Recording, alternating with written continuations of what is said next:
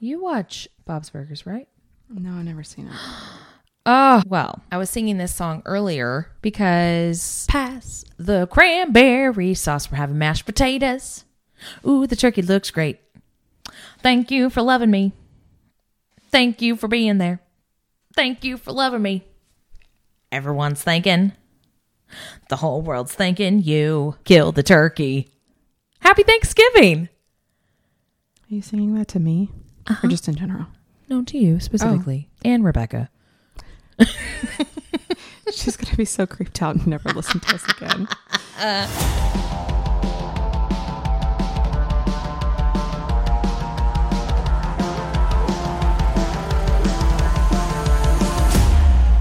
Hi, I'm Olivia, And I'm Kelley, and this is a Court of Theories podcast. where we deep dive all things ACOTAR, Throne of Glass, and Crescent City. This podcast contains spoilers.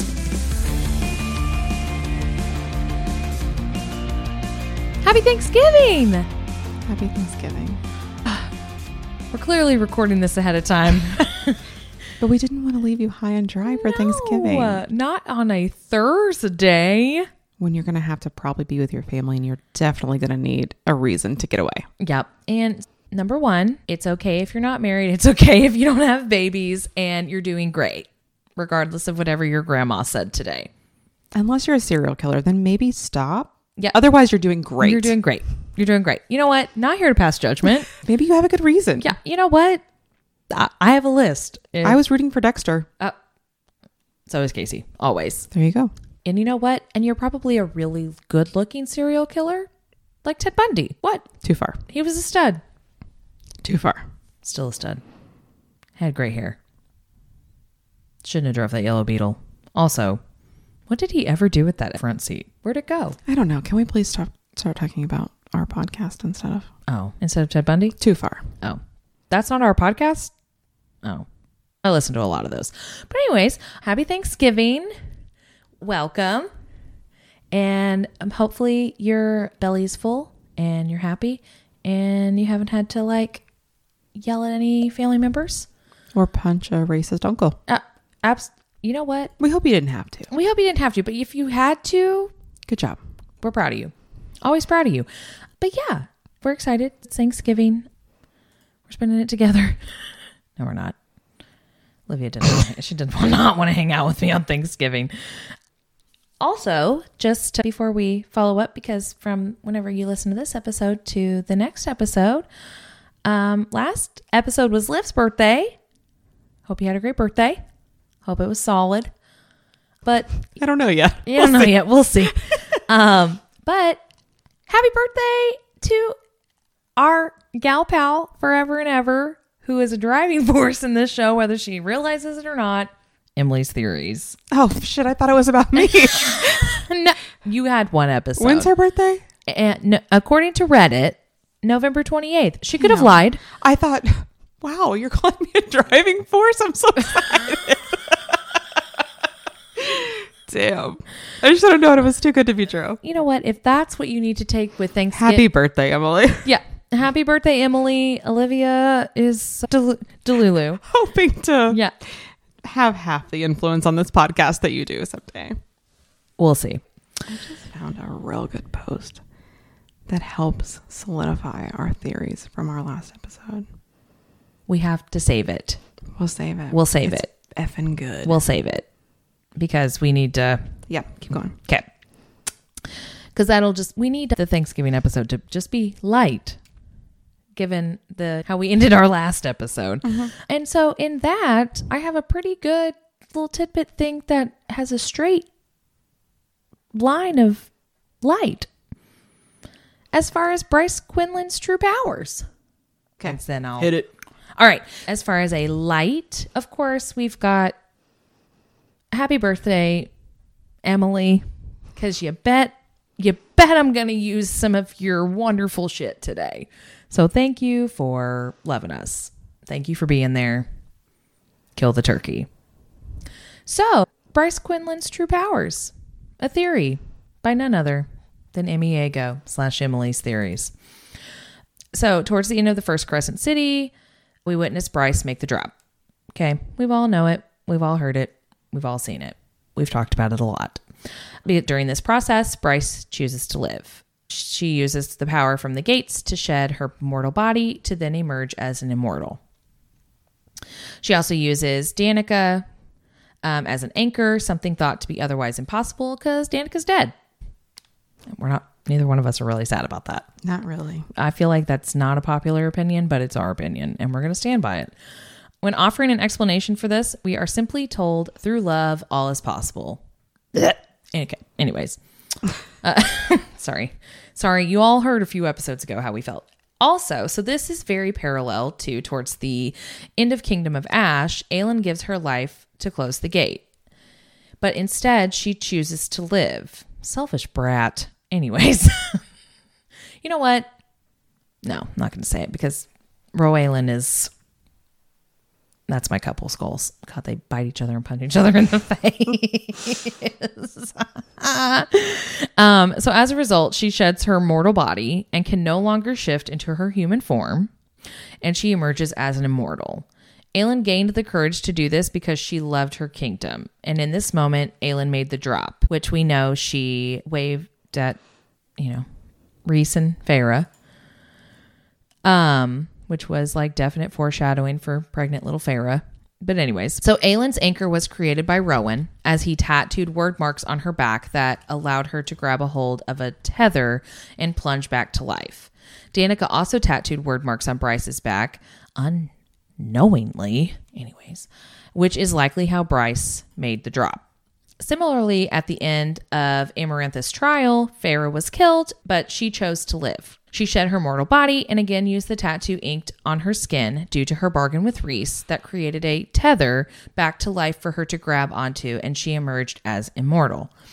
The motif of love was once again shown as it was the answer to Amarantha's curse, and Feyre made the drop because the answer to the riddle is love. When Feyre was resurrected, she was given a drop of power from the seven High Lords. Similarly, when Bryce was resurrected, she was given a drop of power from every single being who had ever donated to the gates in Midgard. Yeah, I'm obsessed with that. I feel like that's going to come into play. I hope it does. I mean, before Feyre learnt, learnt, I don't know why I like enunciated that so hard. Before Feyre learned how to harness and wield the power that the High Lords gave her, she could feel it accumulating inside of her. And it even says, even that thrumming power in my veins had vanished, burrowing somewhere in my bones. Bryce says the same thing that she could feel a quote cloud of power inside of her, but she can't yet access it. She says, I can feel it like this giant cloud of power right there. But what if she could? What if, just like Feyre, Bryce learned how to wield the kernels of power given to her by the citizens of Midgard? We already have evidence that is indeed possible. When Bryce is completing the drop, she could feel her power shifting between all the different gifts. She even uses a mighty tail to thrust upwards and grew vast wings to soar higher. And it says in the text, her power shifted, dancing between forms and gifts. She thrust upward with a push of a mighty tail, twisted and rose with a sweep of vast wings. She was all things and yet herself. Thus, if Bryce unlocks this power inside of her, she could quite literally possess the power of every magical creature on Midgard. She would be House of Earth and Blood, Sky and Breath, Flame and Shadow, and many waters. She would be all houses all at once. And given that Midgard hosts beings from multiple different planets, Bryce would embody every magical creature across the entire universe. Perhaps that is what the CC3 cover is trying to depict. The woman on this cover has fur, a shifter, iron teeth claws, a witch, devil horns, a demon, and the markings of all the courts of Prythian along her arm spring, autumn, winter, summer, day, night, dawn, and dusk powers. She is everything all at once. This could also explain why Apollyon, the seventh and mightiest prince of hell, wants Bryce to become accustomed to her powers. He wants a quote worthy opponent and insists on facing Bryce at her quote full power. The Prince of the Pit wants a worthy opponent this time, one who will not break so easily as Prince Pelias did so long ago. He insists on facing you, Starborn, at your full power. But this alone suggests that Bryce, at her full power, is an equal match for Apollyon, arguably the most formidable force in the SJM universe. Bryce is unfathomably powerful, and she doesn't even know it yet. The only way to describe describe the only way to describe Bryce's power is that of a god. Given that the eight pointed star glows on her chest, the symbol of the gods, perhaps there's merit to this thought after all. Besides, the characters in the Throne of Glass world describes gods as almighty beings from another world. Now that Bryce has entered Prythian, this definition rings true. And also, somebody commented at the bottom that literally said, I'm here waiting for her to freaking shapeshift. And someone re- responded, a true wolf. Mm-hmm. So then this also follows up with 12 days ago. Happy birthday, Emmy, because we got another one from you. That is a very nice follow up to that because it's the important of Bryce's star. So in House of Sky and Breath, Regalia states that the star on Bryce's chest is a beacon. Tr- True to the true homeworld of the Fae, Prythian. It is said that this very star can lead people back to the world.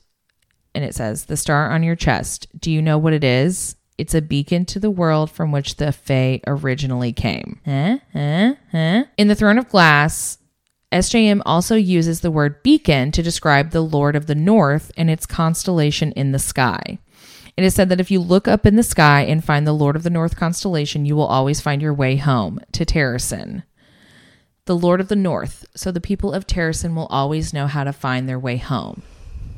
So they can look up in the sky no matter where they are and know Terrasen is forever with them. And then also in another text, she couldn't find the Lord of the North, her beacon home. Emily goes on to say that she believes that the star on Bryce's chest and the Lord of the North constellation serve the same purpose. The Lord of the North guides Aelin and her people back home to Terrasen, and Bryce's star guides her people back home to Prythian to the Dusk Court. And a rather poetic foreshadowing of this in Silver Flames, we are told that the prison island, the Dusk Court, appears to be abandoned, which we have talked about time and time and time and time again.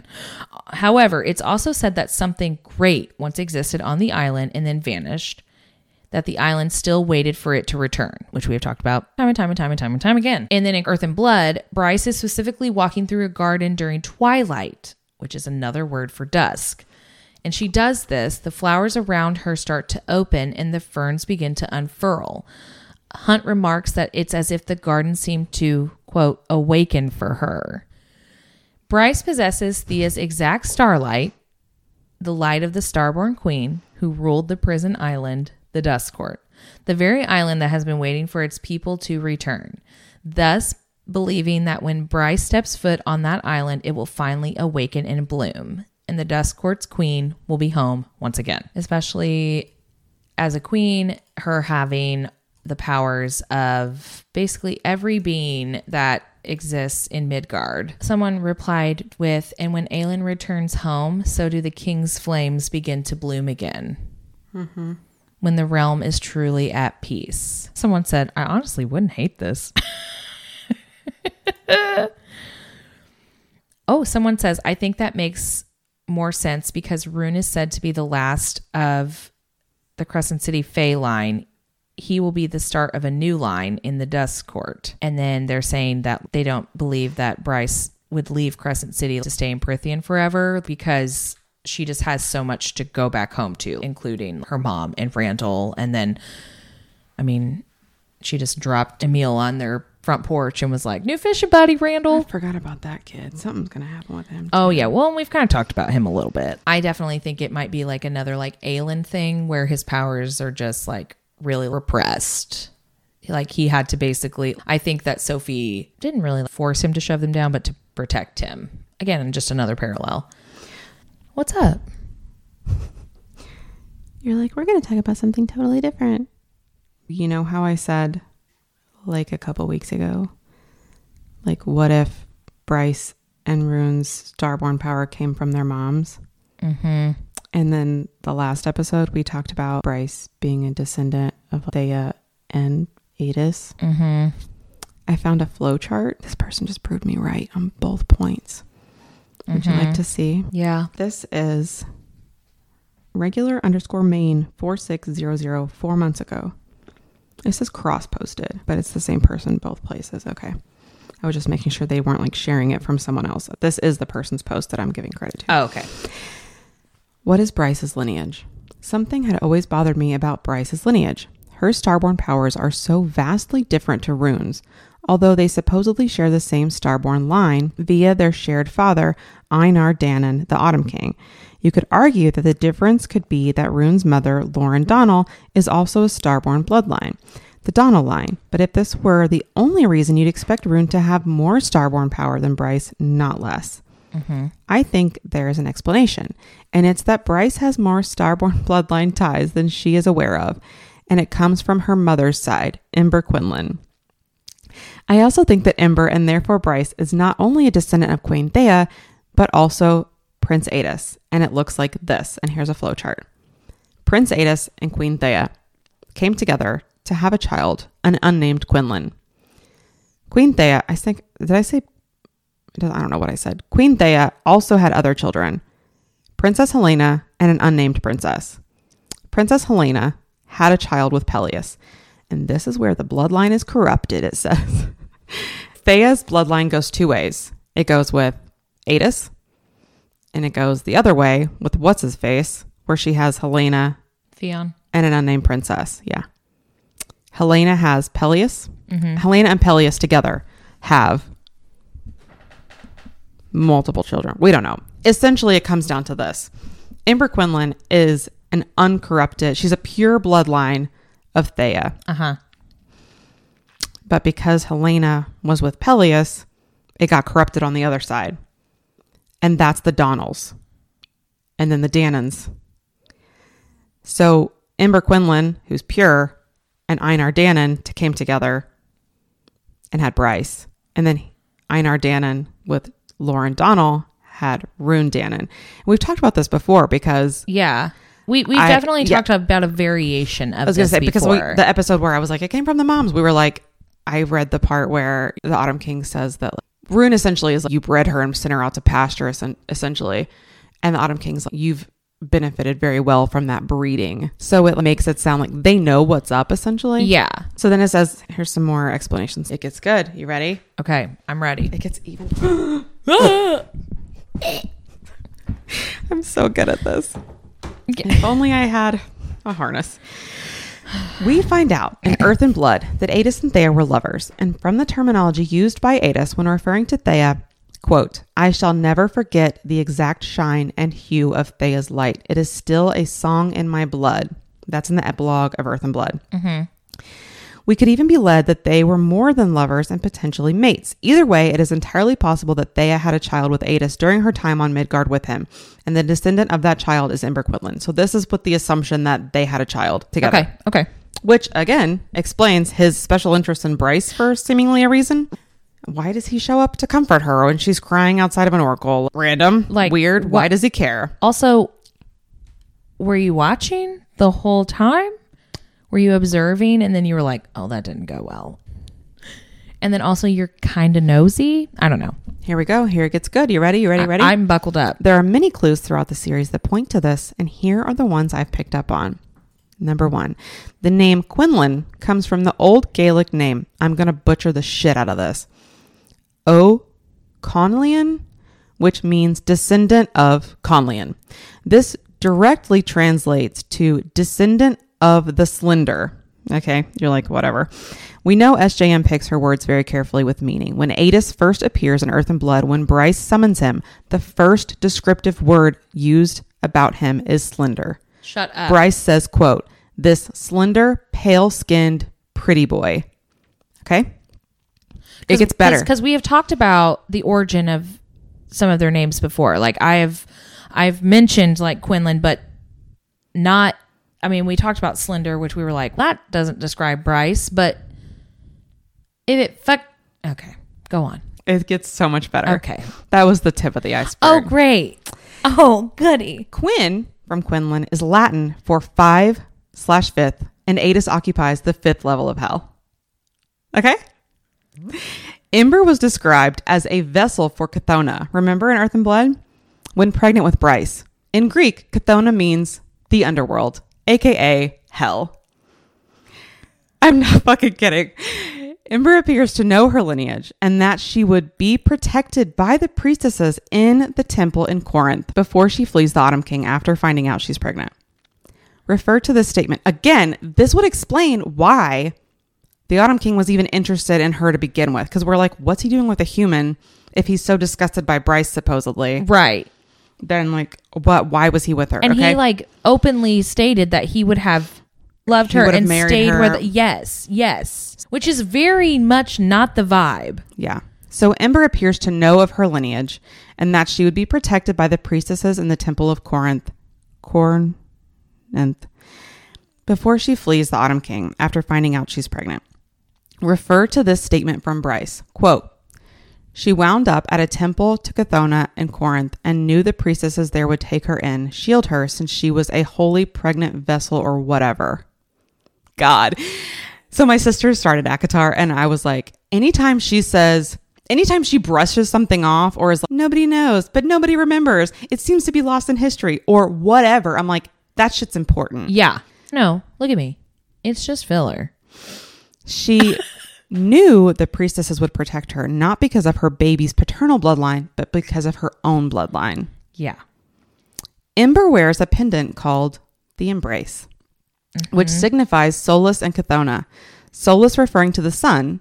If Cthona is symbolism of hell and Solus symbolizes for a sun, i.e., a star, then it could actually depict the lover's embrace of Aidas, the prince of hell, and Thea, the starborn queen.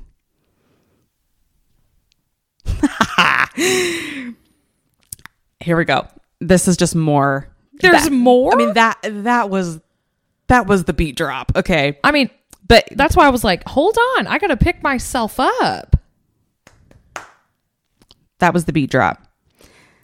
Aside from the above points, Aidas appears to take a particular interest in Bryce. We've just talked about this. After Bryce has a traumatic visit from the Oracle when she's 13, Aidas appears in the form of a cat to console a heartbroken slash scared Bryce. Would this not be a very odd thing for a Prince of Hell to do if he were not personally invested in Bryce? His mannerisms with Bryce are rather familial throughout the series, and there are a few interactions where this has been mentioned. Refer to this comment from Hunt when Aidas having a claim about Aidas having a claim on Bryce when Aidas appears in Bryce's apartment. Hello, princess. This is Aidas speaking to Bryce. Hunt's blood chilled. The demon prince purred the words with such intent, such delight, like he had some sort of claim on her. Mm-hmm.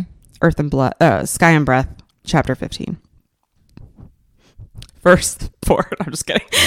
Um, Later in the same chapter, Hunt expresses his anger towards Aidas over Aidas's possessive choice of term towards Bryce. Through my lovely Bryce and the horn on her back, Hunt suppressed a growl at the word my as all of them looked at her. So he's like speaking of her. Aidas does make it clear that Pelias's corrupted blood runs through both Bryce and Ruhn, and this would point towards the bloodline shared from the Autumn King. The Autumn King is on the corrupted side. Mm-hmm. Mm-hmm. And that's how Bryce would get it. Quote, Pelias's craven blood runs through both of your veins. Sky and Breath, chapter 15.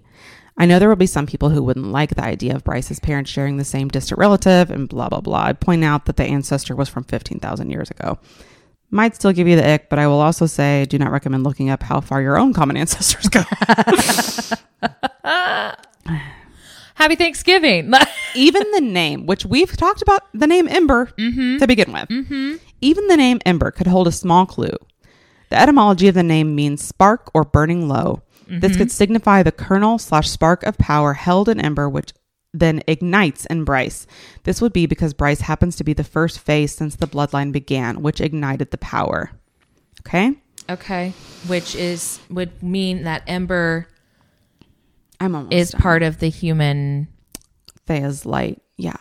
And it runs through Yeah. a human line, which is not outrageous to assume that the Archeron sisters could also be part of the human line because that branch is like forever. Like there's not been incest for 15,000 years until Bryce is born. So- And also the fact that they were humans before they were made, but then also, as I keep saying in pretty much every fucking episode, that Nesta had something more to her.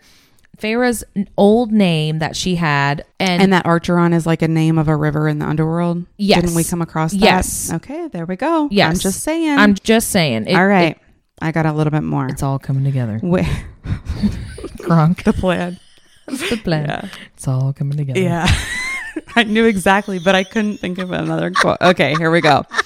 We may have also been given a little clue Easter egg that Ember is a descendant from Thea in another of SJM's series. In ACOWAR, when Feyre goes to the bone carver, he talks of a female Fae warrior who would have been his salvation.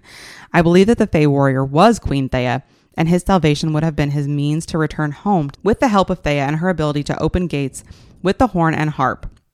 The bone carver's only wish was to return home and be saved from the wrath of his siblings. He mentions that the warrior's bloodline has a trace through a human line, quote, through though a trace still runs through some human line. That's in ACOWAR chapter 23. It's been speculated that this human line was the Archerons. See, we just talked about this. I hadn't Yeah. even read it yet. Yeah. However, as we know that Thea was once of the world of Prythian before she went to Midgard, see my next part for more info, I believe that the bone carver is actually referring to the Quinlan line. In the same chapter, he goes on to say about the Fae warrior, which I think it could be both. I think there's no reason that it couldn't be both. Even like crossing over from both sides at the same time, not even one or the other. Okay. That would be if we're saying that Azrael and Bryce came from the same like common ancestor again, like fifteen thousand years ago. And- how did they? How did one end up in each place? Because time is only a con- construct that we have made up and nothing is real. There you go. There we go. Join us on our new podcast, The End of the World. We're all gonna die. It's been speculated that this line was the Archerons, blah, blah, blah. Uh, however, as we know that Thea was once of the world of Prythian before she went to Midgard, I believe that the Bone Carver was talking about the Quinlan line. In the same chapter, he goes on to say about the Fae warrior, no one remembers her name, but I do. That's the Bone Carver telling Feyre that. Mhm. This also aligns with the rec- rec- record with the record of Thea being wiped on their from- podcast? Yeah, Jesus. This also aligns with history of Thea being wiped from history in Midgard. Uh-huh. Ada states, quote, The Asteri fed their lies to your ancestors, made the scholars and philosophers write down their version of events under penalty of death, erased Thea from the record. Sky and Breath, chapter 15. Verse 7. Bone Carver is an old god with the power of divination and can see what is happening everywhere at all times. It is not out of the realm of possibility that could he, that he could be aware of the bloodline running through humans on Midgard. Absolutely. And also, to follow up with that, in front of me right now is Happy Birthday, Emmy Ego, is another one. And I have had this tab open, live for weeks. So she posted this about two months ago. And so it has a, and then in parentheses, crack theory about Jezebel, Aidas, and Apollyon. And it kind of flows along with some of the stuff that you just talked about with the bone carver. Are you ready? Are you ready for my follow up with you? We are really vibing and jiving today. Really vibing and jiving. We, you know what? If we were really, if this was a record on Thanksgiving, we would clearly have not eaten our turkey yet because we are wide the fuck awake. okay. So this theory involves time manipulation, time differences, because time is a construct, nothing is real. Mm-hmm. Okay.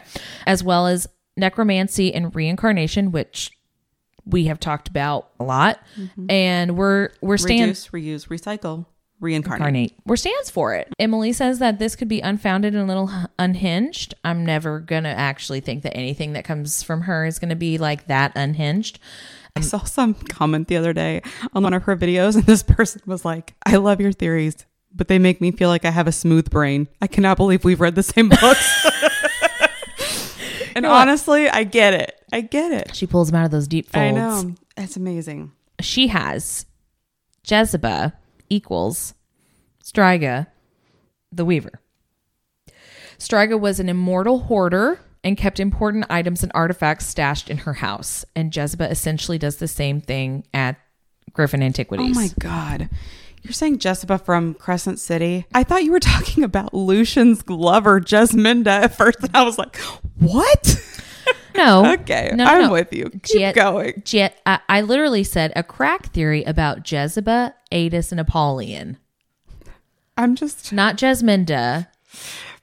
She's Okay. dead. Keep going. Okay. I Okay. was just really Yeah. confused. She no. mm, Okay. Are we good now? I'm good. I'm Okay. with you. Okay. Griffin Antiquities Jezebel. Okay, okay, okay. She's a hoarder. Stryga was almost certainly Vogue, blood, black blood. We saw that in ACOWAR. Jesiba said, She's a witch who left her clan. no, Stryga. Uh, Jesiba's a witch who left her clan. I'm just saying. So she also would bleed a different color blood. That's all I'm saying. Keep going. Okay. Hey, what if she's one of the Valg witch babies from Throne of Glass? She wouldn't be Dorian and Manon, but No, no, because Manon, she didn't get the Valg baby. Remember the Valg were like, we want to knock up some of these witches and see what happens. And some of the witches were like volunteering for that shit. oh, Everybody's, oh, what happened to those babies? Jesiba. Jesiba. Okay. So Jesiba is said to have the voice of a reaper and swore herself to House of Flame and Shadow, which is basically the House of the Vogue. In folklore, Stryga or Stryga is a witch. And as you said, Shut up. Jesiba is a witch. Hell yeah. When Rhys made a bargain with Stryga, the resulting tattoo was of a crescent moon. Shut up. I've been sitting on this for so long. The cauldron seems to be a portal slash word gate that you go through after death, as that's where Amren and Rhys were fished out from. And we could also say that if we want to go along with our drop theory, so did Nesta and Elain. That's my little add in. Stryga presumably went through the cauldron roughly around the same time Feyre also threw the Book of Breathings into the cauldron. So would potentially explain why Jesiba now has it. She chucked that bitch in there. The She bone didn't die. We said that. We No. said they didn't die. Yeah. So who's the bone carver? Is he the? Hang on. Wait, can I say? it? Can I guess? No, I'm not there yet. I'm not to him yet. I know, I but- have one more bullet point. Calm down. the bone carver, so Stryga's brother, said that the world they came from turned to dust. Exactly how Parthos is described, which I have talked about before. We have definitely discussed that on here. He then later drew three interlocking circles in the sand, which I feel like I just stay on repeat, like a broken fucking record about him drawn in the fucking dirt. Like the symbol of Parthos and the symbol of the Archesian amulet that Jesiba gave to Bryce. Jesiba also guards the Parthos books. Now we're going to go on to the bone carver. Now, what were you? What did Is, you? is he the guy with the wolves and the thing? What's it? What's he called? The wolf. The people he's got in the tubes that Ithan like rescues. Oh, the Astronomer. yeah. I I almost the said bone carver the I almo- astronomer? I almost said the alchemist, and that's not correct. No, he's not in this equation. He's Aidas Oh, because he can appear to you as whatever the fuck he wants. yes, that, and then also it piggybacks off of what you just talked about towards the end the bone carver being able to see across realms, being all knowing. Aidas can show up also in different forms, clearly, if he shows up as a cat. So who's to say that he doesn't take another form whenever he leaves hell to go into another realm and it's the bone carver? And he shows back up in Prythian in A Court of Silver Flames as a cat. The bone carver's already dead, so it could just be him coming back. Because he went home. Mm-hmm. So it Hell. Right. So basically, he was rid from that world and went home. But then, like, he's a fucking prince from hell. He can do whatever the fuck he wants. So he So came how back. many siblings does he say he has? He just says he has the two, right? yes. I mean that this is just a, Koschei Coach J and, then the- Stryga, And Stryga. and that's it. Okay. But, But in many- that world, I was gonna say, how many princes of hell do we know of? Two. three. We know of three. I thought we knew of three. There's Aidas Apollyon, and I thought there was one more. I don't know. And I think he's just mentioned. I don't think that we have met him particularly. I think we just know of him. I'm pretty sure. Oh my Just god, this double is check. good. This is good. If Have Aidas and Jesiba are siblings, like we were just talking about, like they seem buddy Yes. buddy. And Yes. he's, oh yeah, you were the most familiar with Thur- with Hunt's dad. So is Hunt not a descendant of Jesiba as a princess of hell, essentially, because he was bred of them? He's like light and dark. So is Hunt also like a combination of someone from hell and something else? Oh God, this is not the correct one. Um, I'm in the demonic paradise wiki. That is. Not- Have we met in? I'm gonna scream if the lights go out. if your white cat walks in here, I'm gonna shit myself. Macy May. okay. How many princes of hell? Okay. You know what? I don't know right now. Hang on. We can. Uh, where'd you go? Where'd you go? Where'd you go? Where'd you go? Where'd you go? Where'd you go? Here we go. Also, can I just say that Jesiba is drawn with like blonde hair? I don't remember how Stryga was described at the very end. She's described as young and beautiful because she ate Ianthe. Yep. Jesiba is drawn with like white-ish hair. I'm. I not don't know. unlike Ianthe. I don't know if Stryga had black hair, but that doesn't mean that whenever she left that realm, whatever appearance that she wants to take, maybe she really liked Ianthe's hair and she's like, that's what I'm going to keep. Okay, so the bone carver being Aidas. The bone carver has the power to see into the future. When Bryce visited and then blinded the oracle, the oracle then wasn't able to see Bryce's future. However, Aidas was there that day and somehow was able to see slash know Bryce's future. The bone carver said the quote ancient Fae warrior female that trapped him and his siblings would have been his quote salvation. That's mate language. Aidas and Theia? Question mark, question mark, question mark, question mark. The bone carver was also in the prison, which was also the dust court. Jesiba and Aidas talk as if they're very close, like you just said. If this is true, they are siblings. And The so, guards know what Azriel is. because if he's a descendant of Aidas. Mm-hmm.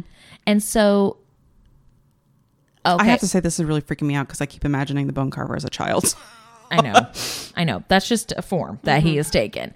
So they are siblings. And so are the other princes of hell, who are also Valg. so who the fuck is Valg? The Asteri? Everyone. Hell.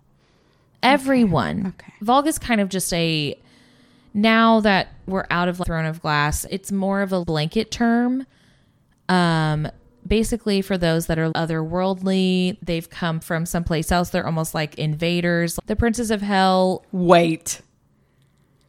What if Hell and the Asteri are like two sides of this, like they're opposites essentially? Hell, obviously the dark side. Are the Asteri light and stars? Bryce calls herself the seventh Asteri, like as a joke. So if the Asteri are like the start of the Starborn, imagine that. Imagine all the Starborn are like somehow related descendants based off of something to do with the Asteri, and Bryce is like, yeah, and I'm the seventh Asteri. As a joke, what if Bryce is like some kind of like reincarnation? Micah says that possessing the horn, one could position themselves as an Asteri, mm-hmm. and they wouldn't argue it. and also it, it ties into that heaven and hell and we've also talked about this that angels are not always especially as there are the different levels of angels they're not always good mm-hmm. they are considered to be warriors they can even be like invaders they are not always the like sweet guardian angels at the top of our christmas trees they can be just as devious and I guess even deranged as a prince from hell, which would align with the Asteri Do we and know how the they origin act. of the Starborn? yeah, and it Theia? I know, but where did why does she have it? Where'd she get it? I don't know. Hopefully, we find out that in January, at least something. They trusted a prince of hell, and that was her downfall. The seventh Asteri was eaten by a prince of hell. Yeah, by the same one, the same one, Just saying. the same one. The Asteri really want to get back to Prythian. They liked that one. They liked that Or one lot. I mean, whatever the fuck. You know what I mean. Aurelia. Yeah, But it could all be the same effing place, to be completely honest. yeah, because again, time is a construct. Again, Thing is we've real. overlaid the laps from the laps. We've overlaid the maps Mm-hmm. from ACOTAR and Throne of Glass, and you can like color in Yes. certain like highlands and lowlands. Which motherfucker? Something I read earlier. I just said like color in the highlands and lowlands with Uh-huh. water, and it becomes like ACOTAR. yes, Koschei was bound where he is. He's older than the sea, is what Vassa says. He's Uh-huh. older than the sea. God, which this is is eating me alive. as it and just talking about like our earth and So how like he land has been like thrust up. He was stuck because the land rose and he couldn't move. so is he not the god that Elena has locked under a mountain, and now he's stuck in a lake in the sea because he's older than the sea that was a mountain back in the day in the been- times of terror in the Yeah. times of Throne of Glass. And Koschei is he not the sibling of Stryga and the Bone Carver? Yes. So, and I've talked about in, I don't know which episode it was, that Koschei uh, is showing himself in different forms across the different times constructs universe. He's Koschei in ACOTAR, and we even said like he could possibly be the astronomer in Crescent City, but what if he's Apollyon? Jesiba and Aidas, Stryga and the Bone Carver, escaped confinement in Prythian when they died. Koschei's still stuck. But Koschei, their brother, is still there, trapped by the lake.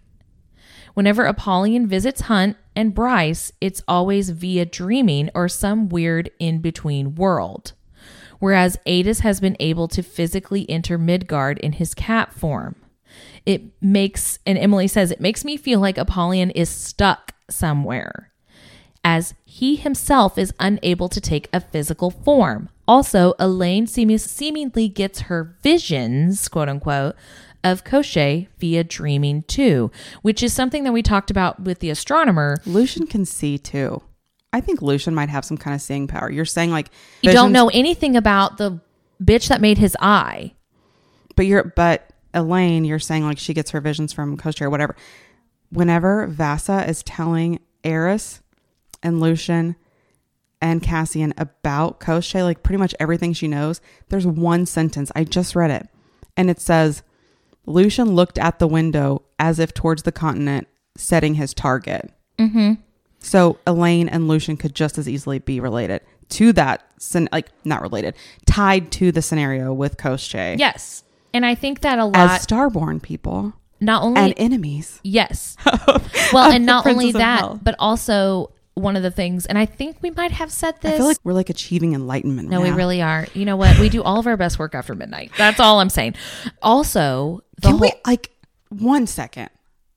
How the fuck has Sarah come up with all of this? I know we say it all the time, but like, what? I know because think about it. Elain and Lucien, we have uh, said they are possibly from Starborn lines. That is how. Does Lucien not mean light? It does. E- yes, it's in our one of our spreadsheets. But think about this. Elain was given seer powers. elegant, ethereal, ethereal, Like, Ethereal? I don't know. Angels. Yeah, I don't know. Anyways, Elain was given her seer powers from the cauldron. She is seeing things. Her mate has a fucking eye, a mechanical eye that we know hardly anything about, but yet it is such a prominent feature. It is always talked about. And it was an equal in every way. and mates are made equal. It was an ordeal for him. And we meet the maker of his eye briefly. We fucking know nothing else about her. We know nothing about what his eye does. We barely know shit about Elain and her seer powers and what she's able to actually see. They are in the game as mates because they are going to see that the cauldron was not wrong and that they are going to need each other for their powers and they are going to realize that they are true equals because of what they can see and what they can see together. And if Azriel is part of a starborn line, that is why he is called and pulled to Elain because they also will be able to come together and need each other because he will be the link to hell, which also coincides with that Elain could very well be a queen of hell because of, again, those starborn lines and that Hades and Persephone storyline that we have talked about. So them as not necessarily as like we joke like a thruple, but as romantically, but because of their powers. but what if Also because Azriel's shadows see and tell him about everything that they see. They are also a set of eyes. He is also a spy. What about Gwyn being a light singer and her father being some fae from the spring court that her mom hooked up with during the Great White? Could that not be Lucien, Lucien is and so her granddaddy. and Gwyn, or just her dad, Daddy. and not know it. I And and there's a lot of and Gwyn, no- there's could- a lot of not knowing and, your dad. and, and Gwyn could also be Starborn, and also be a match for Azriel. yes. Although then we're also going to say I just feel like we're just crushing. I know. right I know. also, though, yes, Gwyn, but I'm still sticking with Azris as because how they always know where each other's at. Also, Eris always seems to be seeing things, and he is almost all knowing. Like the fact that, like, Mama had an affair. He knows that Lucien's not really his brother. He always is able to give an answer to every like war question. He has his own ability to go and spy on things. So, what the fuck? Hang on. Hang on. I'm turning into Charlie Day over here. I'm with you. We're saying that there's a third starborn child from Queen Theia Also, because that the Helion, three interlocking fucking circles, three is the number. that Helion can be a descendant of. Yes. That gives him the starborn. Yes. That that's why Lucien has the starborn. But what if just Ruhn and Bryce get starborn from both sides? What if because you're saying like you think that Azriel and Eris could be mates? I'm like, okay, but Eris needs to be starborn of some sort. What if there's starborn from the Lady of Autumn as well, Yeah. and the Autumn King Is from the Lady of Autumn. to the Lady of Autumn through he is a descendant of Eris. through I'm the Helena and Pelias line. That's how Einar Danaan has starborn power. Yes, because so I'm Eris convinced. could just as easily. Lucien could be more of like the pure side, like Bryce, like having it from both Yes. sides. Yes. like I'm. It's not going to be pure because it's Lady Autumn But had right. it from Pelias, but I'm, but it's more. he's of a the mix. Pure, he's a mix yes. of the pure and the um. What am I trying to say? Corrupted. Yes, Whereas Eris would just be straight corrupted from his mom. Mm. Hmm. Which that also tracks. But yeah, and it's one of those where like, yes, Einar looks. It's like, oh yes, that. But there's so many descriptors that just align specifically with Eris. And, for like, him whenever- to not be a fucking descendant of Eris. The Einar is trying to get Ruhn to do some of his Starborn shit so that he can use it for his little model. I forget what they're called. We've already. Solar system. It's not. It's a orgy. No, it's an ori. O or Yeah, You're right. You're right. Okay. But every Um, time I see it, I'm like orgy. Yeah, and Ruhn's yeah, that pisses him off that this is all I have. Whenever our ancestors used to be able to torch entire fields. Also Aelin. But anyways, Also, Eris. That's what I was well, thinking. Also him. But going back further, Aelin? Question mark? Question mark? Question mark? Question mark? Aelin is the mother. Yeah. Mm-hmm. And Rowan's the daddy. that sweet little buzzard owl that exists. So then also, God bless it. We really We have got to get some kind of board with red string. we, we can right here. This big wall, even behind you if we need to. And we could outside this window. So also when Apollyon visits Bryce, the landscape he chose was Parthos, which ties into what was said above about the bone carver Stryga and Koschei, also originating from Parthos, which I have talked about in a previous episode. which would make sense. Yeah. That's they had to. And if Jesiba has books on it, I was gonna say that's where the books came from. They rescued the books. Humans rescued the books from Parthos, is what the story is in Crescent City. yes. And where did they take them to? They were accumulated by them. So then they weren't lost through time. And then also the most important point of Is, all is, is it Parthos in Crescent City? Where does Parthos come from? they talk about it in Crescent City. But it's I think it's supposed to be tied back to almost like Throne of Glass times. I'm fucking pissed. Why are you pissed? I just googled Parthos and that was it.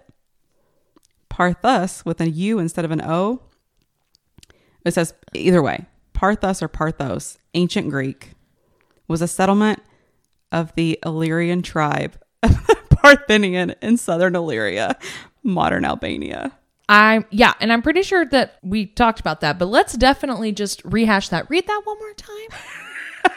Is it the House of Wind? I, I'm pretty sure that it's had the House of Wind. I think that we have theorized that it could possibly be the House of Wind because of the steps that it's built into, and like just that it's just the stone, and then it goes down into the earth, and it's that like where like Parthos is supposed to be like dusty and like almost like a desert. That's almost Is a- the House of Wind not made of like, some kind of red stone? Yes, it's literally built into that like step and it is basically a dusty I mean the House of Wind itself is not, but that step is like a dusty, barren rock, which is no different than how like a descriptor of like Parthos would be, where it's basically a desert that is dusty.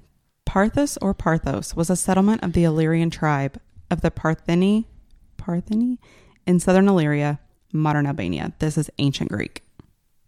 This is real life place Real life place. that they've not yet, although different sites in central Albania have been proposed, its exact location has not yet been found. Ah. So But I also want to say, I was like looking at different stuff and like, so could Parthos be Orynth from Throne of Glass? Could be Velaris and ACOTAR? House of Wind, the library. Could they all be?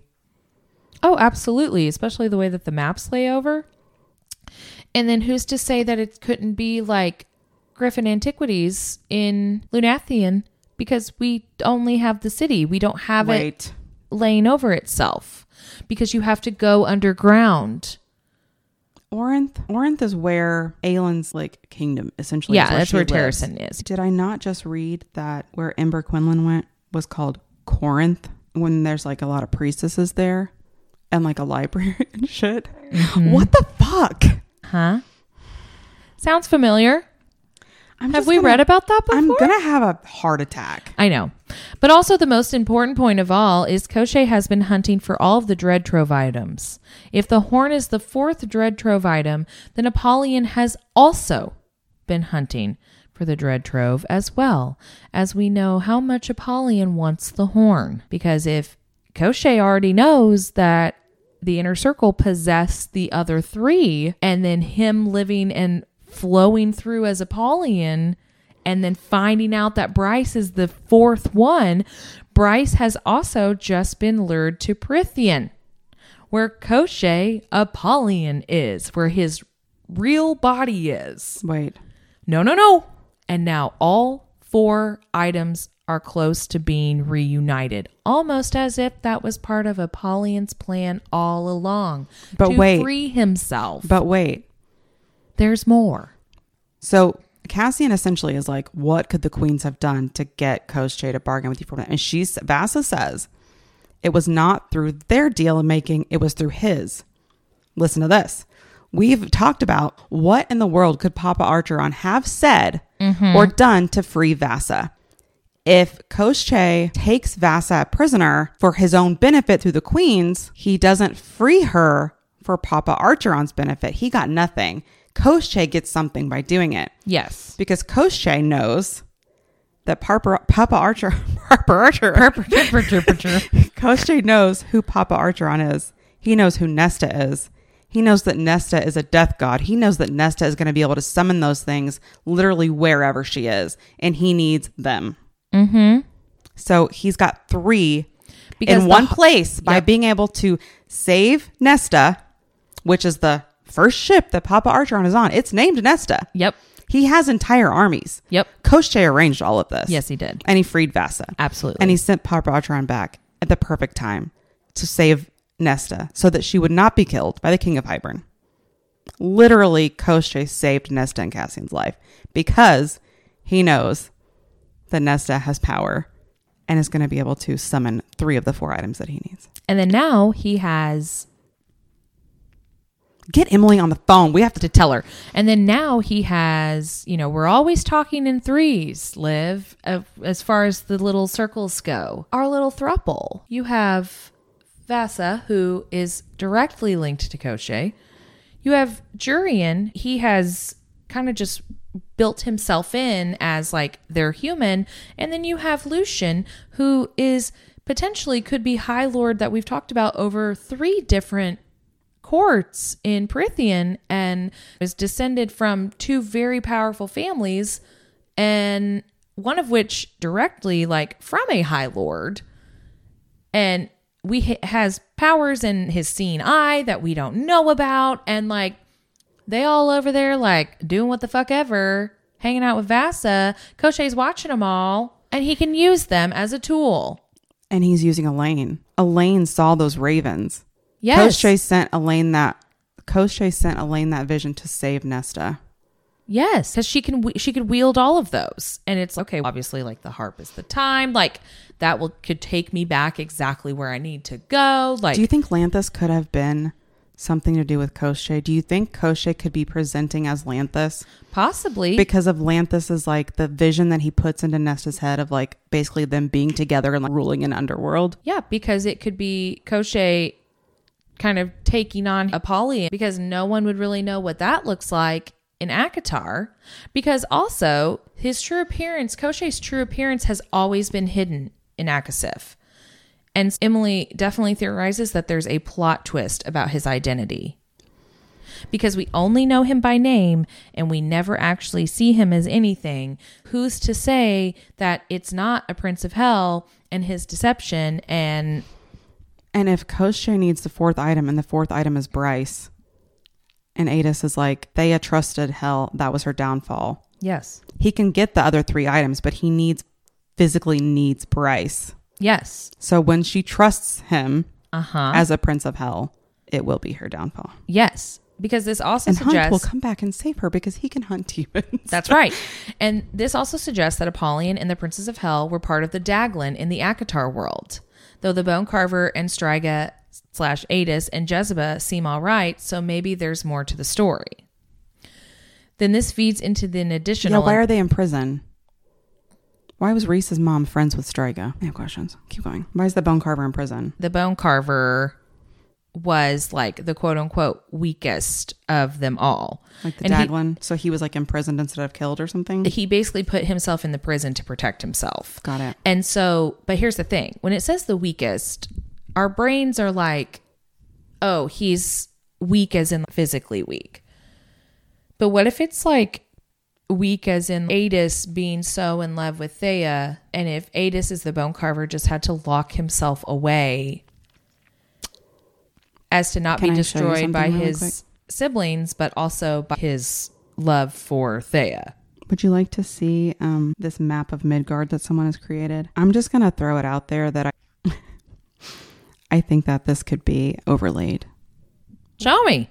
And I think that the Haldron Sea that goes through is the middle that no one is ruling over. Yeah. And you're not allowed to like fuck with it Right. in ACOTAR. Right.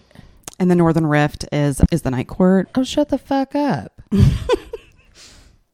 and yeah, and then there's the little Avallen Island. Shut the f- ironically, oh, shut the fuck up. ironically, in the middle is where Urid was, which is where the mask was. yeah. And the Eternal City is Velaris because there's the three goddamn mountains. And then all this up here is all the Illyrian shit. In the Northern Rift. Yeah.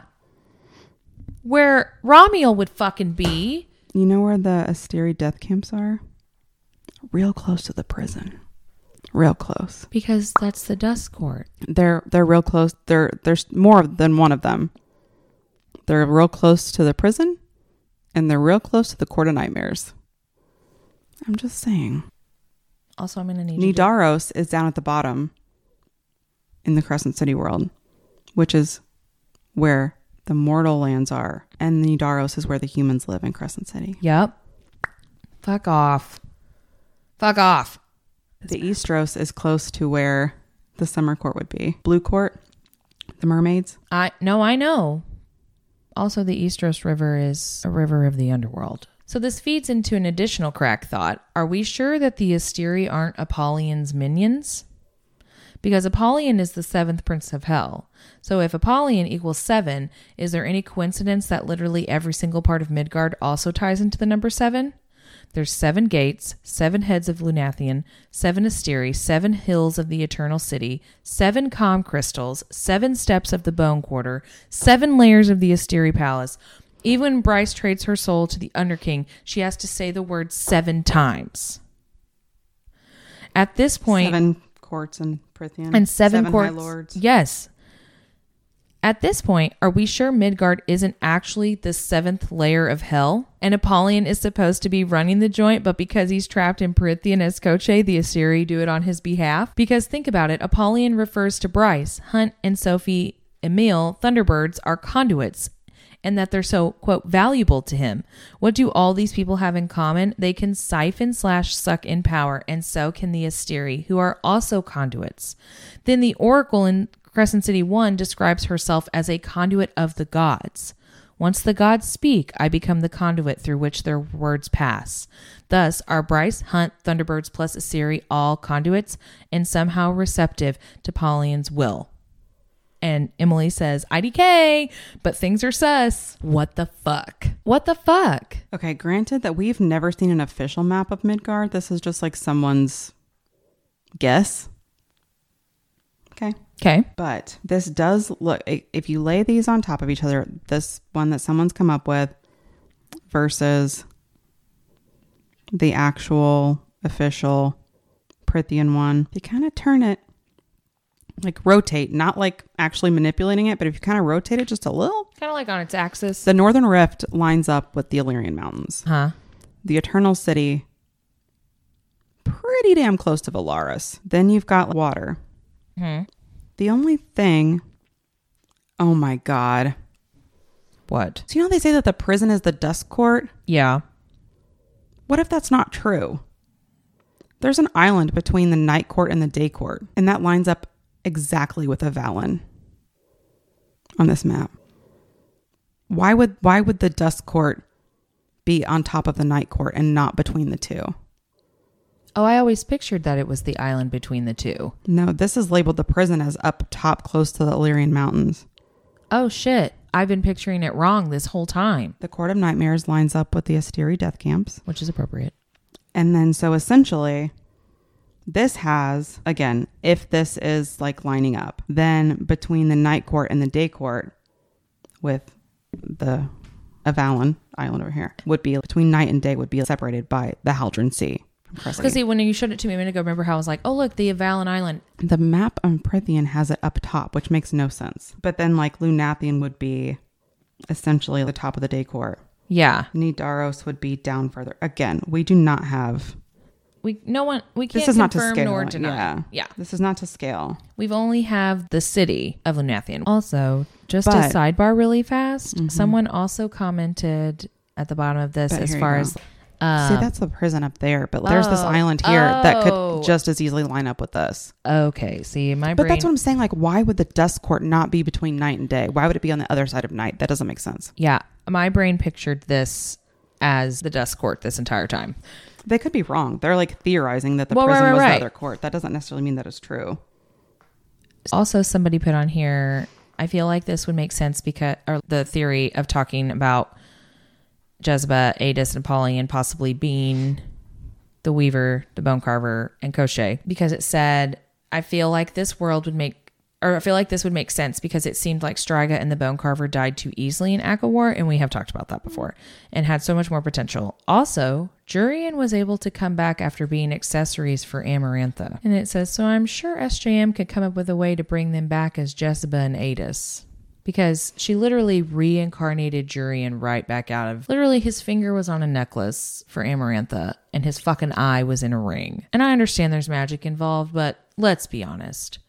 Also, just to sidebar really quick, where the fuck is Bryaxis still? Anybody fucking know?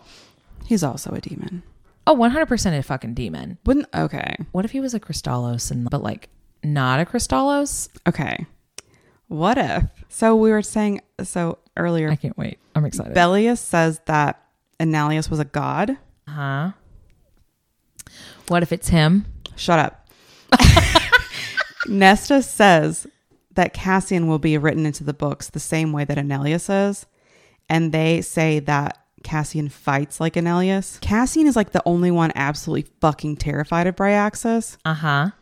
What if, like, yes, He's the only one that has essentially seen Bryaxis for what his like whatever Bryaxis wanted him to see. he's all of his worst nightmares come true. Yes, Cassian's worst fucking nightmares would have to be stuff from war. Maybe the Asteri And Elias's memories. and it doesn't mean that he is just a one like one singular being. What if it the way he presents himself to Cassian is it could almost just be like a major motion picture of all of these horrible things that have been Cassian's worst nightmares and the fact that he could bring those to a physical form is why he's so terrified. Everybody else is like aware that Bryaxis is scary. Ca- he has shown himself to Cassian, and maybe even he has shown Cassian some things in the future. I mean,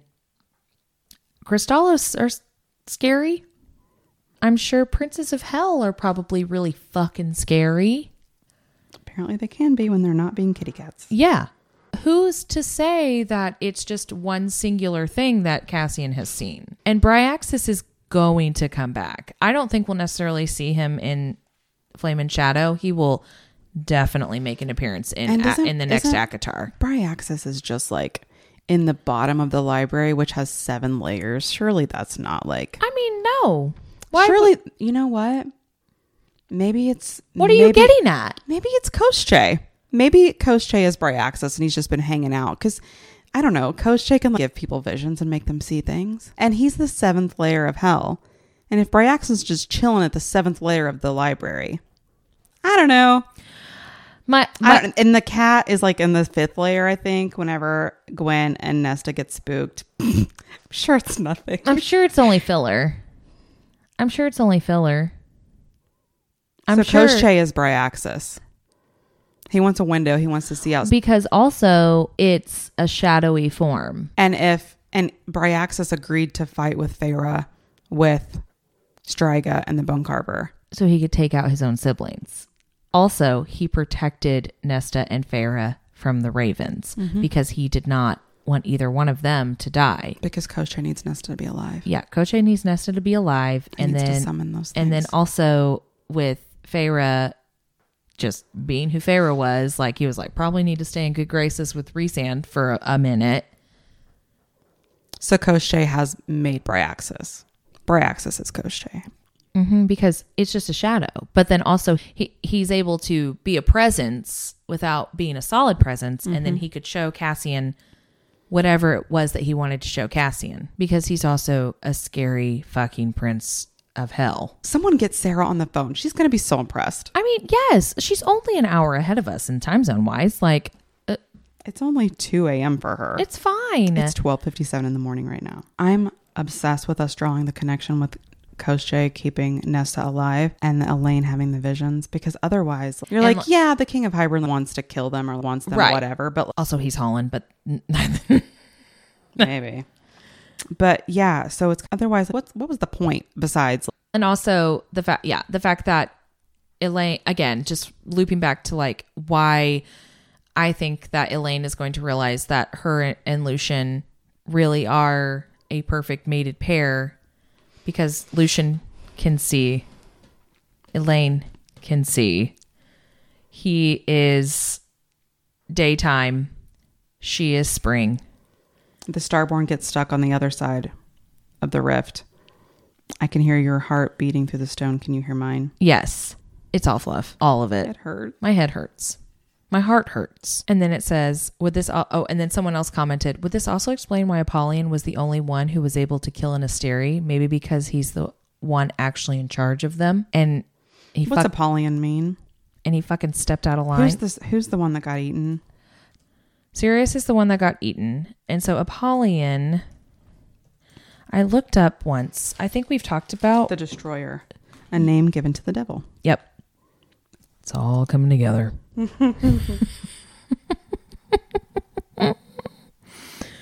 Again, he is known as the Prince of the Pit or the Star Eater because he ate Sirius. Um, and he occupies the seventh and deepest level of hell and the up. library. In Revelation chapter 9, verses 1 through. So Apollyon is another name for Abaddon in the Bible. Abaddon is described as a personified star who mm-hmm. falls to earth from heaven and is given the key to open the bottomless pit. Oh my God. Wouldn't it be cool? Because Apollyon is regarded as the mightiest of the seven demon princes. So, wouldn't it be strange if Apollyon is Koschei and Koschei faces off with the most powerful High Lord in all of Prythian of all seven High Lords? Say that again. Apollyon is regarded as the mightiest of the seven demon princes. And Rhysand is the most powerful of all seven high lords. Also, and I know we've talked about this before too, but what's his noodle? The Illyrian that fought for three days. Enalius. Enalius. During the battle of the first wars, Prince Pelias and the Prince of the Pit faced each other. The two of them fought for three days until the Star Eater struck the fatal blow, but not before Pelias was able to summon all the horn's strength and banish the Prince of the Pit, his brethren, and their armies back to hell. It just sounds really familiar. It just sounds so familiar. But it's all just filler. This is the filler episode. As a physical book lover, we've all found ourselves in major need of a bookmark when we've been rudely interrupted while reading. Interruptions like your job, your needy pets and family, or your spouse wanting to tell you all about a random thing that they've been doing, all while you're at a really good part. Don't they see that we're reading? And in those moments, we've all found ourselves having to grab for a receipt, a post it note, a scrap of paper, or the absolute worst, dog earing your page. Well, in those moments, Case Leatherworks has you covered. Their dog ear bookmark fits perfectly over the corner of your page, so you never lose your place. Their products are made with top grain American leather in a variety of colors. And you have the option to customize your bookmark with your initials. Along with their bookmarks, they offer a variety of home good products that's perfect for any reading nook. Support small business by visiting caseleatherworks.com, and our listeners will receive 10% off your first order by using code THEORIES at checkout. That's offer code THEORIES at caseleatherworks.com. Wait, whenever Rhys and Feyre go to the prison, mm-hmm. Rhys is like, don't talk about Amren. Amren does not talk about getting out of the prison. Amren does not want people in the prison to know that she's free. We've theorized that Amren is the seventh Asteri. Yes. Or If that she is an angel in some way, which maybe not necessarily a seventh Asteri, but had been. No, she's the seventh Asteri. If the Asteri are Apollion's minions, would he not be like the father? Sirius is the brightest star in the sky, also called Dog Star. What the fuck does Amren mean? A lovely girl, royal or prince. So she could be a princess. Hold on, though. Wait, I'm not done. no, I'm not because done. Amren chose a woman's form. That doesn't mean that she originated as that, and she even kind of insinuated that. And that, and Elain or Nesta asked her about her name, and she's like, "Yeah, it's a long story." Listen to this. Sirius was the brightest star. huh? Yep. And we've talked about that. Okay, the spiritual meaning of Sirius. According to esoteric teaching, Jesus is believed to have originated from Sirius, a star system known for its spiritually advanced beings. He is considered a cosmic being who incarnated on earth to share profound truths and guide humanity towards a higher path of love, compassion, and enlightenment. Okay? Okay. If Jesus originated from Sirius, Sirius is the seventh Asteri. If Amren is Sirius, she started to feel things. She started to love, and her father gave her a gift and let her go to Earth. We've connected, we've tried to connect Hunt and Amren. Yeah. What if they're the same fucking thing? We've connected Hunt to Jesus multiple times. Multiple times. It's glaringly obvious. And Amren chose a female form. Uh huh. I'm just saying, if the Asteri are the minions of Apollyon, Apollyon could essentially be father. Amren was, if she's a minion, she says she was an angel, but not a good angel. She was an angel of destruction Yep. that was sent to destroy worlds. Which is very much like a seraphim, which we No, it's like the Asteri. So if she was the seventh Asteri, she started to feel shit. She started to want to do shit. No, I'm talking biblically, like seraphim biblically. Gotcha. Yeah, not that, not crescent, sa- like biblically, which is almost the same Her thing as father the gives her a gift and lets her stay. If Jesus comes from Sirius, goes to Earth, stays. I'm just saying. I, I'm not disagreeing. The brightest star in the night sky means sparkling or scorching. Sirius was known as Sothis to the ancient Egyptians, not unlike Solas. Sounds pretty damn close. Sounds pretty damn close. So I was looking through our spreadsheet of some of the name breakdowns that we did, and just to kind of look back on how we were aligning Bryaxis as possibly being another version of Koschei. Because who's to say that he's not all these versions of these different people? Like, if he is possibly also doing Bryaxis, so then he can see what's happening on Prythian, even though he's across over on the continent. But then also in Crescent City, he shows up as the astronomer, and then he can also play part in Apollyon because the astronomer allows him to work with the mystics, and the mystics are trying to communicate with hell. So I also just went back because I was like, okay, Bryaxis, I was like, I know that I've looked this up. His name comes from a Greek sculptor, okay? So Bryaxis created a famous colossal statue of Serapis in the temple at Alexandria. It represented the god as a combination of the Greek gods Zeus, the father of the gods, Hades, and Dionysus. Dionysus is the god of winemaking, orchards and fruit, vegetation, fertility, festivity, insanity, ritual madness, religious ecstasy, and theater. Nesta. Nesta.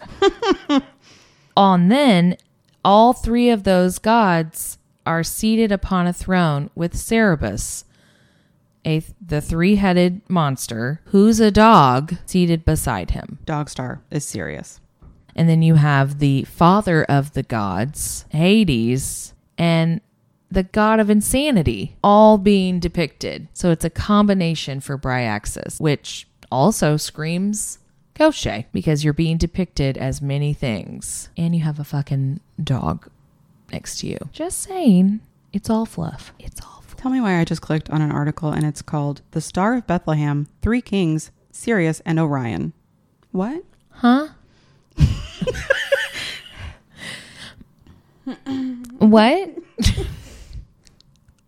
Egyptian mythology appears to be the source of this mythical, not historical motif found also in the New Testament gospel story, with the star in the east signifying the star Sirius, and the three wise men, the stars and the belt of Orion. That that literally just links Amren and Hunt. And it also pairs back around to the circle of threes, which could very well be many of the th- the threes that we have of whether it be Rhys, Cassie, and Az, the Archeron sisters. Again, while these wise men are not specifically kings, the tradition associated them with the three stars in the belt of the Orion constellation, which came to be called three kings in Christian astronomy. I did not know that Christian astronomy was a thing. That seems like a I also did not know that, but okay. I guess with just the stars uh, being in the sky, Bethlehem, that's The kinda- Egyptians did indeed consider the three stars in the belt of Orion to lead to the bright star Sirius, which in turn both pointed to the place of the sun at the horizon various times of the year and heralded the flooding of the Nile, which the Egyptians considered to be the savior. Hence, the star pointed to the place where the savior would be born, led there by the three kings. The star that Star- Aelin follows to The- lead her home, the star born, the star born. the three kings. demonstrating the theme of the three stars pointing to the bright star indicating the birth of the savior at the horizon both a solar motif and the annual flooding of the nile. Again in egyptian mythology sirius or soth isis was viewed as the herald of the coming messiah osiris the nile's water flooding. The annual flood took place in late june around the solstice. The egyptians could expect crop failure and famine. In with in association with Orion with the dawn is also important and can be found in ancient mythology as well, leading to the notion of the three stars pointing to the place where the solar savior would be born in the morning in this regard. Stars like Sirius, the sky's brightest star, also died when they disappeared in the daytime sky. but they were reborn when they appeared again in the twilight before sunrise. This is another moment where cameras would be appropriate. If only everyone listening could just see my fucking face. But you know what? It's all fluff. Is Hunt the seventh Asteri? All the demons are like, What are you doing with a tattoo on your head? Yeah. Stars like Sirius, the stars, sky's brightest star, that's the name of the seventh Asteri, also died when they disappeared to the daytime sky, but they were reborn when they reappeared again in the twilight before sunrise. The association with Orion with the dawn is also important and can be found in ancient mythology as well, leading to the notion that the three stars, including Orion, point to the place where the solar savior would be born. Sirius. On Orion's belt. For the Egyptians, cosmic order was also visible in the return of the goddess Isis as the star Sirius to the pre dawn sky. Big, big connections between Apollyon, Mm-hmm. the Asteri, Mm-hmm. Amren, Mm-hmm. and Hunt. Mm-hmm. And then all those little webs flow off to all the different threes that still continue to exist. You have our little Illyrians. You have our Archeron sisters. You have our thruple. And that's just to name a few. You also have the Bone Carver, Striga, Koschei. That's also a three. We've went insane. Revelation 19:9 says, "Prince Sirius is exalted." This reminds us that the wedding supper of the Lamb comes when Jesus has returned to take his place as king. If Amrit, Prince Sirius is exalted, she drinks lamb's blood. She Yeah. loves it. That's her favorite. That's her fave. Just casually. Just built in fluff brought up. So if you find the royal couple in the sky tonight, go find someone you can invite to the wedding. I don't know if we've talked about this, but because I have somehow made it onto a wiki page of literally the that's called the infernal names. Guard. It's Earth, right? As far as like infernal names, which means you have the names of the devils and stuff. So Midgard is also the son of Loki, not to be confused with the Marvel Loki. Okay. Loki is also a Teutonic devil. And Mid and the son of Loki, Midgard, is depicted as a serpent. What the fuck is on the front of the Flame and Shadow cover? Snakes on all of them. There's snakes on all of them, but there's a giant fucking snake on Flame and Shadow. Hunt's holding one. On Hunt's Sky holding one. There's one with Bryce. She's not holding it, but then it's also in Norse mythology. I cannot pronounce it. It's J O R M U N G A N D R Why can't you pronounce that? because it also has the two little dots over the top of it. I have no idea. What I'm like said. that alone. It is also known as the Midgar serpent or world serpent, and it is an unfathomably, unfathomably large sea serpent or worm who dwells in the world sea encircling the earth, Midgard, and So biting on, on- its own tail. An example of an Ouroboros. As a result of its surrounding Midgard, the earth, it is referred to as the world serpent. When it releases its tail, Ragnarok, the final battle of the world, will begin. That's literally what's on Flame and Shadow. That's literally If what's this on episode Flame. doesn't go viral, I'm going to be so fucking pissed after we just talked about how we don't care people listen because we are like crushing it right now. I'm getting very excited. Jorgmungandr, I can't, I can't. The Norse mythology. okay, no, no, no. Flame and Shadow, it's going in and out of holes, but it's not yet eating its tail. When it releases its tail, It's not is when the final battle of the world will begin. It hasn't started yet because I sent Emily, I commented to Emily on TikTok a long time ago after right after the cover for this came out and I was like, "Hey, the Ouroboros is a snake eating its own tail." What? Kelly's eyes are like the size of fucking dinner plates right now. Okay, so the Norse mythology Midgard serpent, the word I cannot pronounce, is said to be the middle child of the trickster god Loki and the giantess Angerbua. According to the Prose Edda, Odin took Loki's three children by Angerbora, the wolf Fenrir, the goddess Hel, and the serpent, which is the J word that I cannot pronounce, and removed them from Asgard. The serpent was tossed into the great ocean that encircles Midgard. There, the serpent grew so large that it was able to surround the earth and grasp its own tail. The Old Norse thunder god Thor has an ongoing feud with the serpent in their epics, and the two can be seen as arch foes. During Ragnarok, Thor and the serpent will fight each other to the death. They literally have a wolf. Their children's names are the wolf Fenrir, the goddess Hel, spelled capital H E L, and the serpent that battles Thor. Okay. Can you say something? Say like one of the first things that you said after your eyeballs got huge. The serpent, the Midgard serpent, is said to be the middle child of the trickster god Loki. Okay. And the giantess, I don't think I'm pronouncing this correctly, but it's A N G R B O and then O with a little squiggly A. Okay. According to the Prose Edda, Odin took Loki's three children, that him and that Angrabura, and then that's the wolf, Fenrir, the goddess Hel, and the serpent, and removed them from Asgard.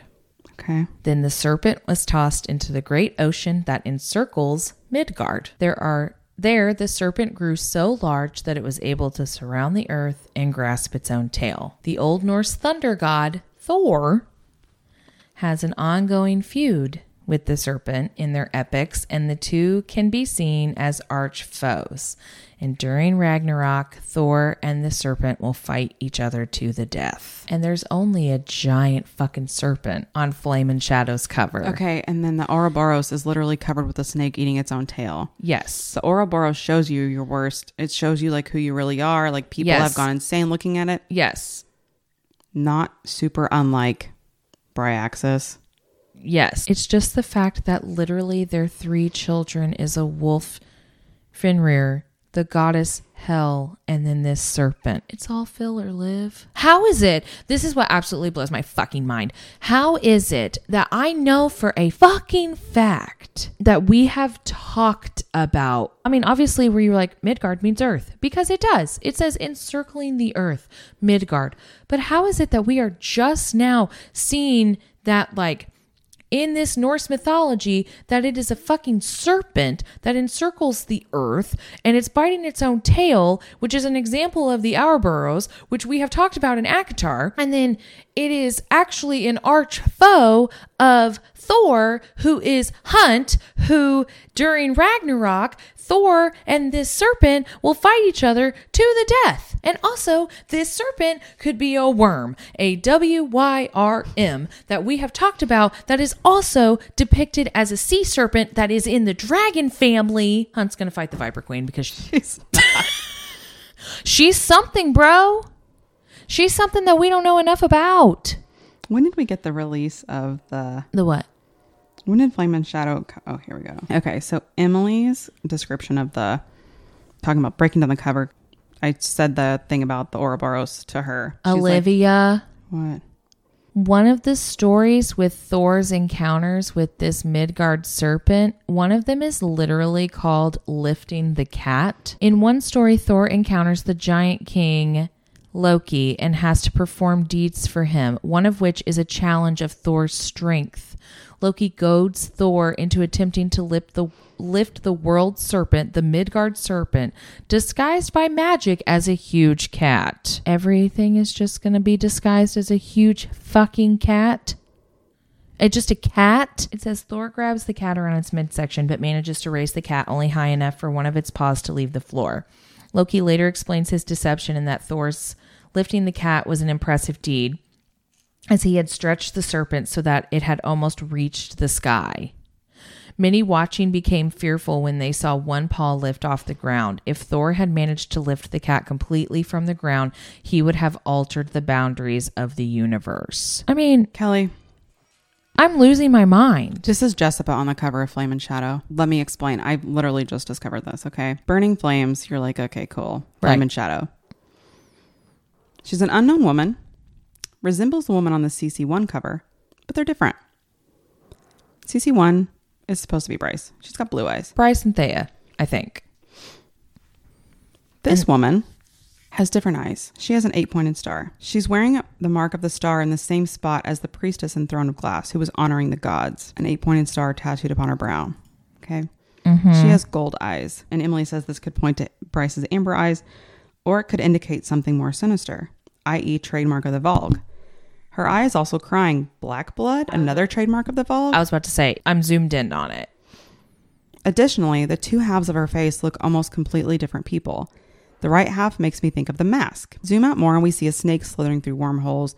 The way they're drawn makes me think of portals or wormholes. Given the overt snake imagery, I can't help but think, and she literally brings up the thing that you were just talking about, Norse mythology, the it encircles the world, or Twilight of the Gods is what it's called, which was the series that Yeah. Which Sarah's. is like Ragnarok, Thor. it famously battles Thor and both die. Okay. Yep. The woman also has an array of symbols on her arm, word marks. Her arm also appears to be stone cracking, so once again presented with statue imagery. Okay. She's got a tattoo of looks like Ramiel. She has horns that appear to look like devil horns. Yes. I was just as about if she say. could be, I don't know, like a princess of hell. She has iron teeth nails. Who did I just fucking say was a witch and left? There's also above her head, right above between the horns. If you look at it and as it goes up behind the snake, is that not truth teller or a sword in general? Wait, hang on, I have to look at it bigger. Go to Amazon and pull it up because it'll let you zoom in and you can actually like hover over the cover.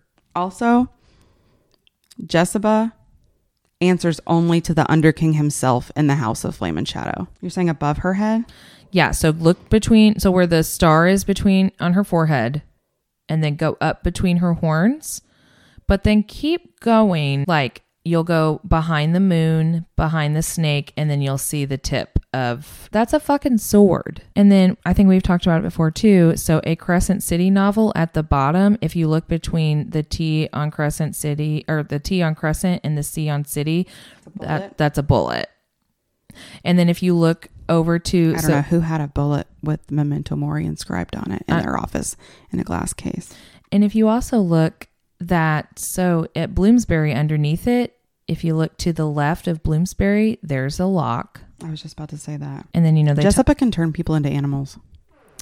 she can. And we don't know who any of the animals really are in her antiquities.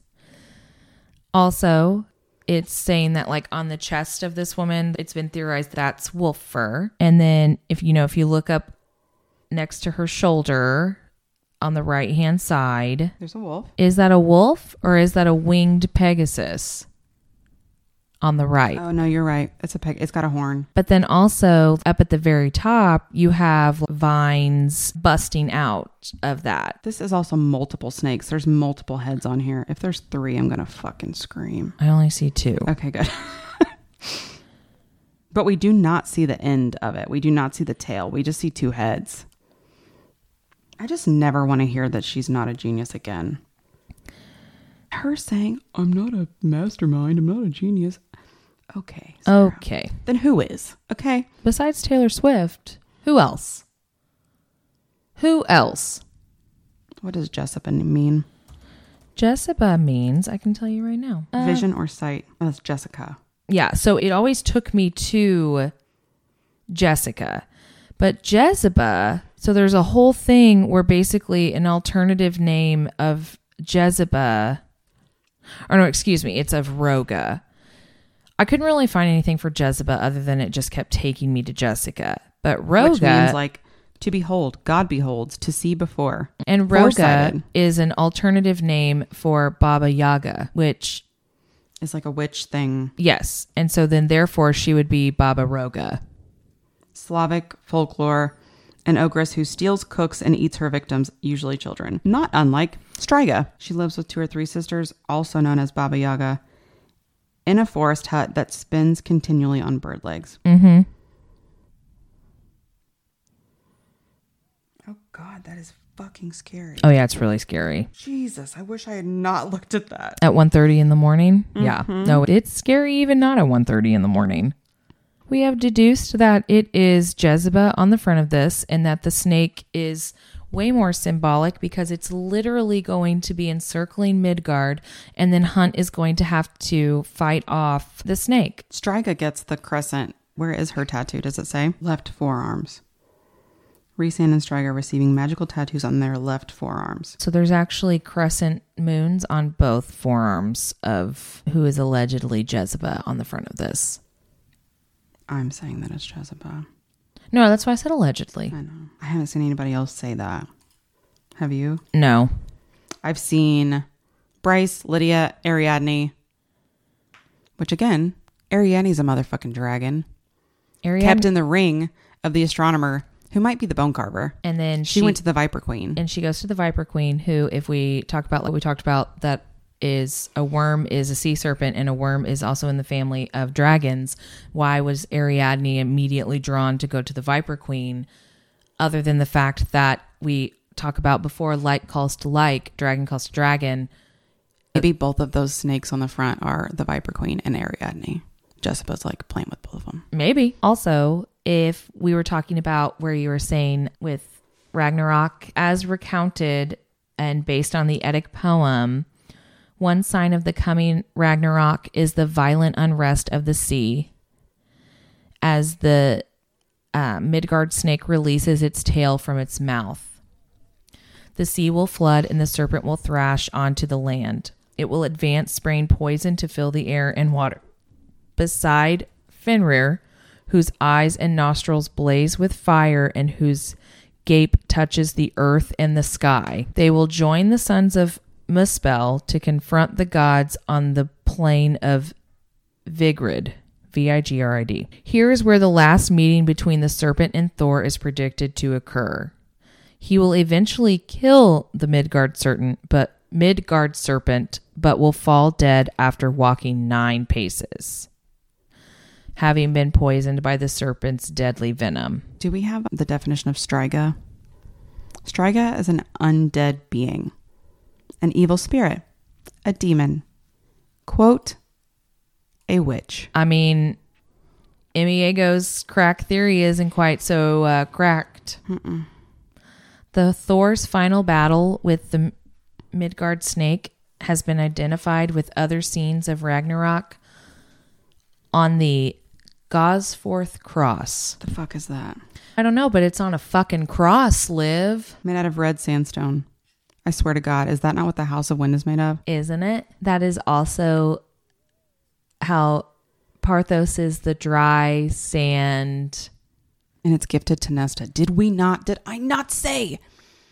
Is there symbolism to why Nesta was gifted the House of Wind? There has to be. There has to be what? Koschei, Bryaxis was down in the bottom. Yeah, And when he's gone, Koschei gets her to go to the bottom of the library as a winter solstice gift to her to show her the heart of the house, even though she's effing terrified. yeah, Koschei is manipulating the absolute fuck out of Nesta. yeah. And Elain sees it. The House of Wind is built into the middle and largest peak of the red, flat topped mountains that flank the northern side of Velaris. It just says red, flat topped mountains, but I swear. The red sandstone thing, why do I have like sandstone stuck in my head?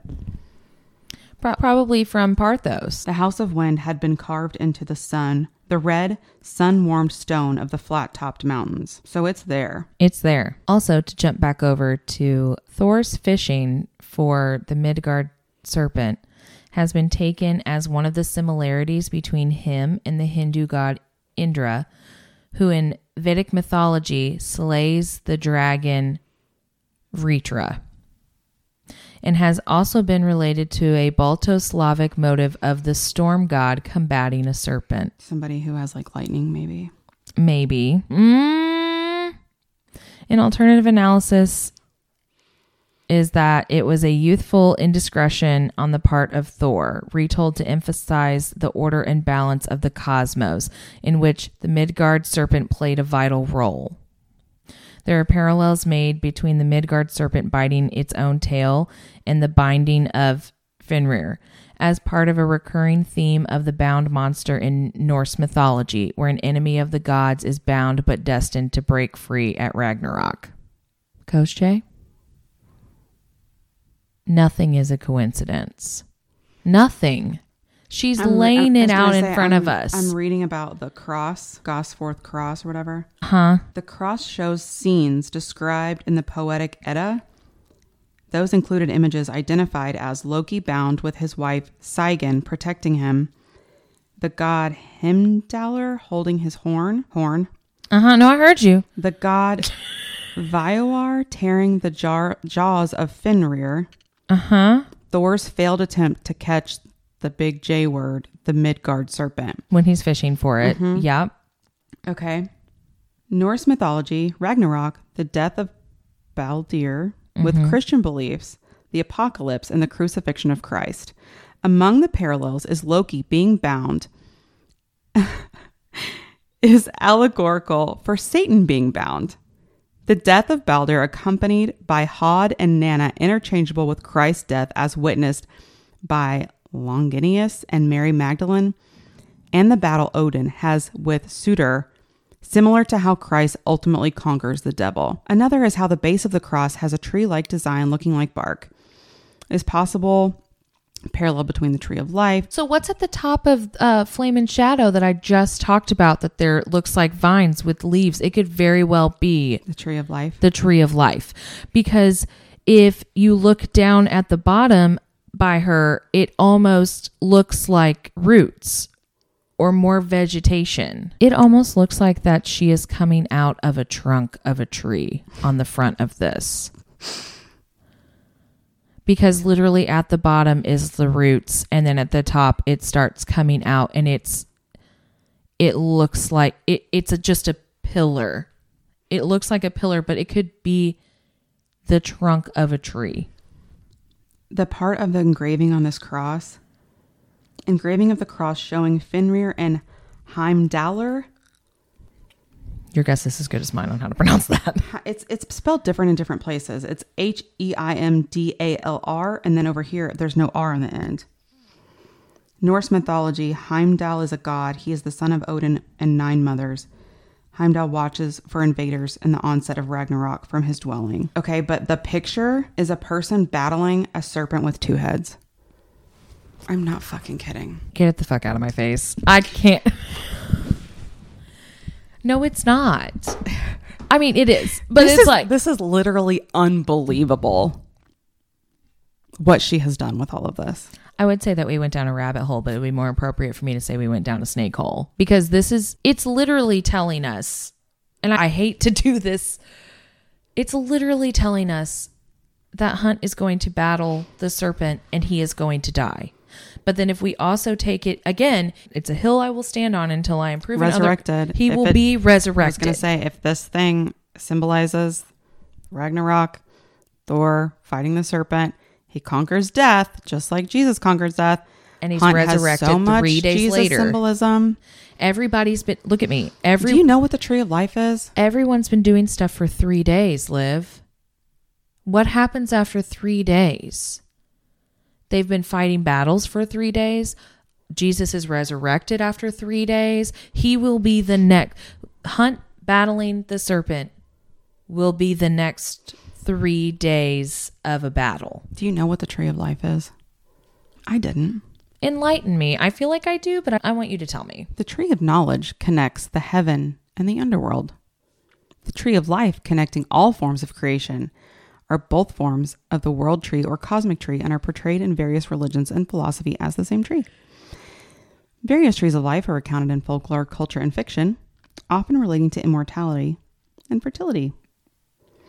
Essentially, typical imagery preserved, preserved in ancient iconograph, icono, iconography, I don't know how you say that, is that of two symmetrical figures facing each other with a tree standing in the middle. The two characters may variously represent rulers, gods, and even a deity and human follower. Essentially, I'm just freaking out about the. Tell me there's not like goats or some shit on here on the Flame and Shadow cover. The Tree of Life has like animals climbing up the side. We have a Pegasus. I know that I'm completely unhinged at this point. You know how it kind of looks like this person on the cover has horns? Yeah. On both sides of their head, there's like very similar horn looking things going up Yeah. in pairs. Yes. The fuck is that? Also coming out of like the cheeks. What is that? Right. So it comes out of the forehead. It comes out almost where there's the swirls that are in the portals and but then it the swirl but then it goes up and then it gives you a set of horns and then there's almost like a set of horns that comes off almost like deer off the top. And yes, I know I just said like, like a deer, like deer uh, the tree of life has two horned animals on both sides. Olivia, shut up. Tree of life first appears in Genesis 2 9 and 3 22 through 24 as the source of eternal life in the Garden of Eden, from which access is revoked when man is driven from the garden. It then reappears in the last book of the Bible, the book of Revelation, the most predominantly in the last chapter of that book, chapter 22, as a part of the new Garden of Paradise. Access is then no longer forbidden for those who wash their robes, or as a textual variant in the King James Version has it, they do as his commandments. They have the right to the tree of life. The tree of life is promised as a reward to those who overcome. Revelation 22 begins with a reference to the pure river of water of life, which proceeds out of the throne of God. The river seems to feed two trees of life, one on either side of the river, which bear 12 manner of fruits.